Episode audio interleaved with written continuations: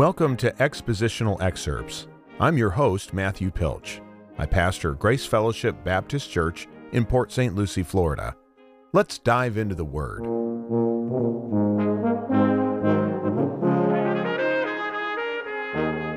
In our last episode, we began to look at verse 1 of Ephesians 1 Paul, an apostle of Christ Jesus, by the will of God. And that's really where we left off. We didn't get to the rest of the verse, and we didn't even make it all the way through that. Uh, we have as an overarching uh, principle to govern this verse and all the way through verse 2 that believers ought to appreciate both the calling and the encouragement of God in their lives. We need to appreciate the calling and encouragement of God in our lives. And to do that, first of all, we have to properly understand that the calling of God is His will. After all, Paul says that he's an apostle of Christ Jesus by the will of God. So, what does God will when He is calling people? Well, first we saw that the calling of God is to individuals. When He places a call, it's not necessarily to a group or a nation or something like that. I, we could have a discussion on that on another day. But the fact of the matter is, is it's to individuals first. And here it's to Paul, but there is an application, right? We all have a calling from God. Our calling doesn't look exactly like Paul's calling, and it may not look exactly like another person's calling because it's specific. But then that brought us to a second point that the calling of God may be to specific offices. And that's what we're looking at here. In the case of Paul, he was called to be an apostle. Now, there's a general sense of the apostle, which is a sent one, an ambassador, or an emissary. And in one sense, all who are believers are sent ones, but that's not a specific office, the office of the apostle. And you can go back and listen to that episode as we discuss what that specific office is, because that's mostly how the scripture uses that term, except on two other circumstances. But then there's a third and a fourth aspect that I want to talk about today as we consider the calling of God being His will, and that is this that the calling of God is for His service. Okay, when God calls the believer, it is for His service. So, Paul, an apostle of Christ Jesus, and that's where we get this sense of service from, is that uh, this is really the grammar points to all of this is that it he belongs to Jesus Christ. He is a sent one who is sent on behalf of and for the purpose of uh, proclaiming the gospel and the message that he was sent to deliver, and that is the message of the gospel. It's interesting to note that the band of 12 was referred to as Christ's disciples prior to the resurrection and ascension, and then they are mentioned as apostles after Pentecost.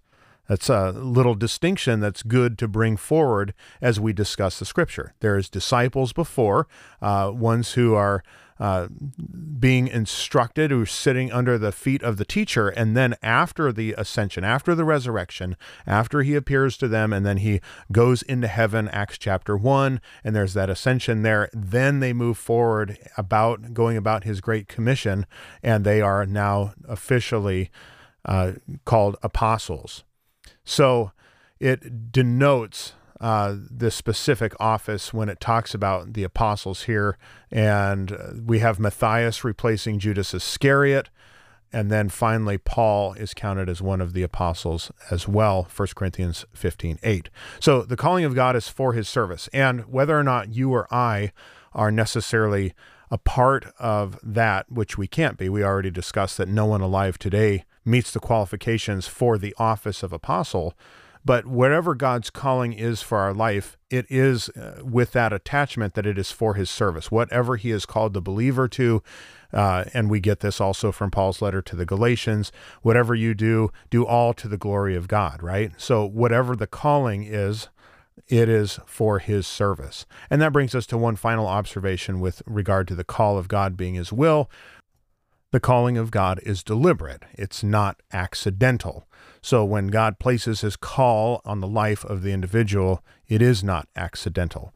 Many times the scriptures delineate for us what the will of God is. For instance, we are told in Romans 12, 18 that we are to live peaceably with all people. That is the will of God for all believers. We are told in 1 Thessalonians 4 3 to 7 that we should abstain from sexual immorality. We are also told in Ephesians 4:29 that we should not speak corruptly. Galatians 5:16 that we should walk in the spirit and not fulfill the lust of the flesh. James 1:27 that we stay unspotted from the world. Ephesians 5:25 husbands are to love their wives as Christ loved the church. Ephesians 5:22 to 24, wives should submit to their husbands as to the Lord. Colossians 3:20, children should obey their parents and please the Lord. Colossians 3:16, the word of Christ is to dwell in us richly. James 1:22, we are to be doers of the word and not hearers only. These are prescriptive things that are the will of God for believers. And it's deliberate. So when God places his call upon our life, it is deliberate. He wants us to live a certain way, he wants us to do his will, and he wants us to do all that we do to the glory of God. After Paul saw Christ on the road to Damascus, God came to Ananias and told him to go to Paul and to minister to him. It was no accident that Paul was called to be an apostle. Note what God said to Ananias in Acts 9 15 to 16. Here's what he says but the Lord said to him, Go, for he is a chosen instrument of mine to carry my name before the Gentiles and kings and the children of Israel. For I will show him how much he must suffer for the sake of my name. So we see that the calling of God on his life is very deliberate. All right. So the first thing that we see here is the calling of God is his will. But remember, our overarching proposition, if you will, is that believers ought to appreciate both the calling and the encouragement of God in their lives. And so that brings us then to the second main point as we look at the rest of verse 1 and verse 2 that the encouragement of the saints is necessary. Uh, right here, there's so much rich theology uh, as we just get into the opening and introductory verses of Ephesians. The encouragement of the saints is necessary.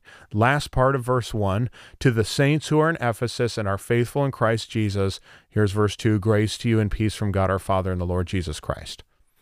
We probably won't have time to finish all of this today, but what we will do is uh, start to work through that. So, if the encouragement of the saints is necessary, what do we observe under this? Well, the first thing is that in order to encourage the saints, one must be able to identify them.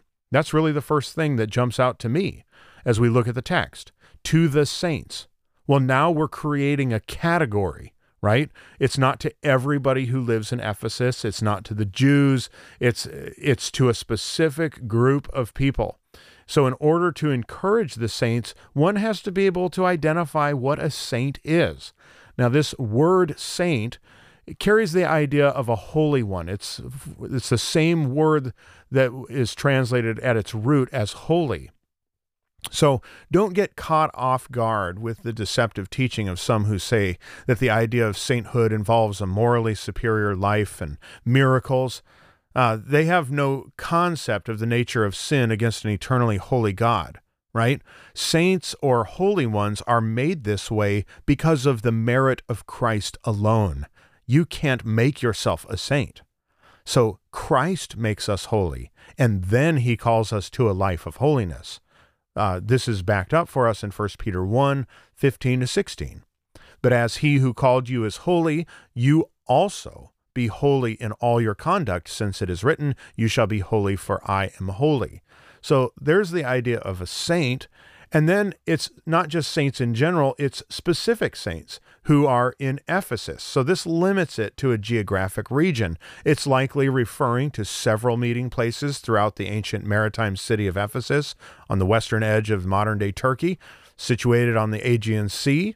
It's not referring to all saints of all time. It's not referring to all saints at one time. It's referring to a group of saints at one time that is limited to a geographic region. And this tells us something. It tells us that different churches have different needs. There were other churches at the time of this writing, right? Paul knew of several other churches that he had planted on his second and third missionary journeys across Asia Minor and Macedonia. He even knew about the church at Rome. But the one at Ephesus has specific needs, and Paul was targeting them in this letter. This isn't to say that we should simply excuse ourselves from the discussion, but rather that we are to understand that not all churches have the same needs in a given moment. We are to be discerning and wise. There's something that we probably ought to point out in this discussion here, and that's this that there is a movement today among broader evangelicalism, and I can't really speak to the state of evangelicalism outside of the United States but it's a disturbing trend within mainstream evangelicalism here in the United States to disassociate oneself from the local church and just associate uh, and uh, really kind of partner with in one's own mind uh, the church universal, as it were. And I hear this a lot from people. Oh, I'm not a part of a local church. I'm just part of Christ's church. Well, and that's a real misnomer here because if that were all the way we were supposed to think about things, then we really wouldn't have any of these letters in the New Testament that are written to specific churches. Now, I have had people come to me and say, well, hey, the church in the New Testament is different than the church that we see here uh, in the United States today. And I don't disagree with that. Uh, now, by and large, cities were smaller in the time of the New Testament than they are, you know, mega cities today. But I'm not disputing the fact that Ephesus was a larger church, and it's doubtful that the entire church assembled in one building and was hundreds, if not thousands, of people. They didn't have those kind of churches. So it's possible that this one church met in several home settings. Uh, those are minor details, but the fact is, is that people did be- belong to a church. And so we want to we want to make sure that we don't get too far from that.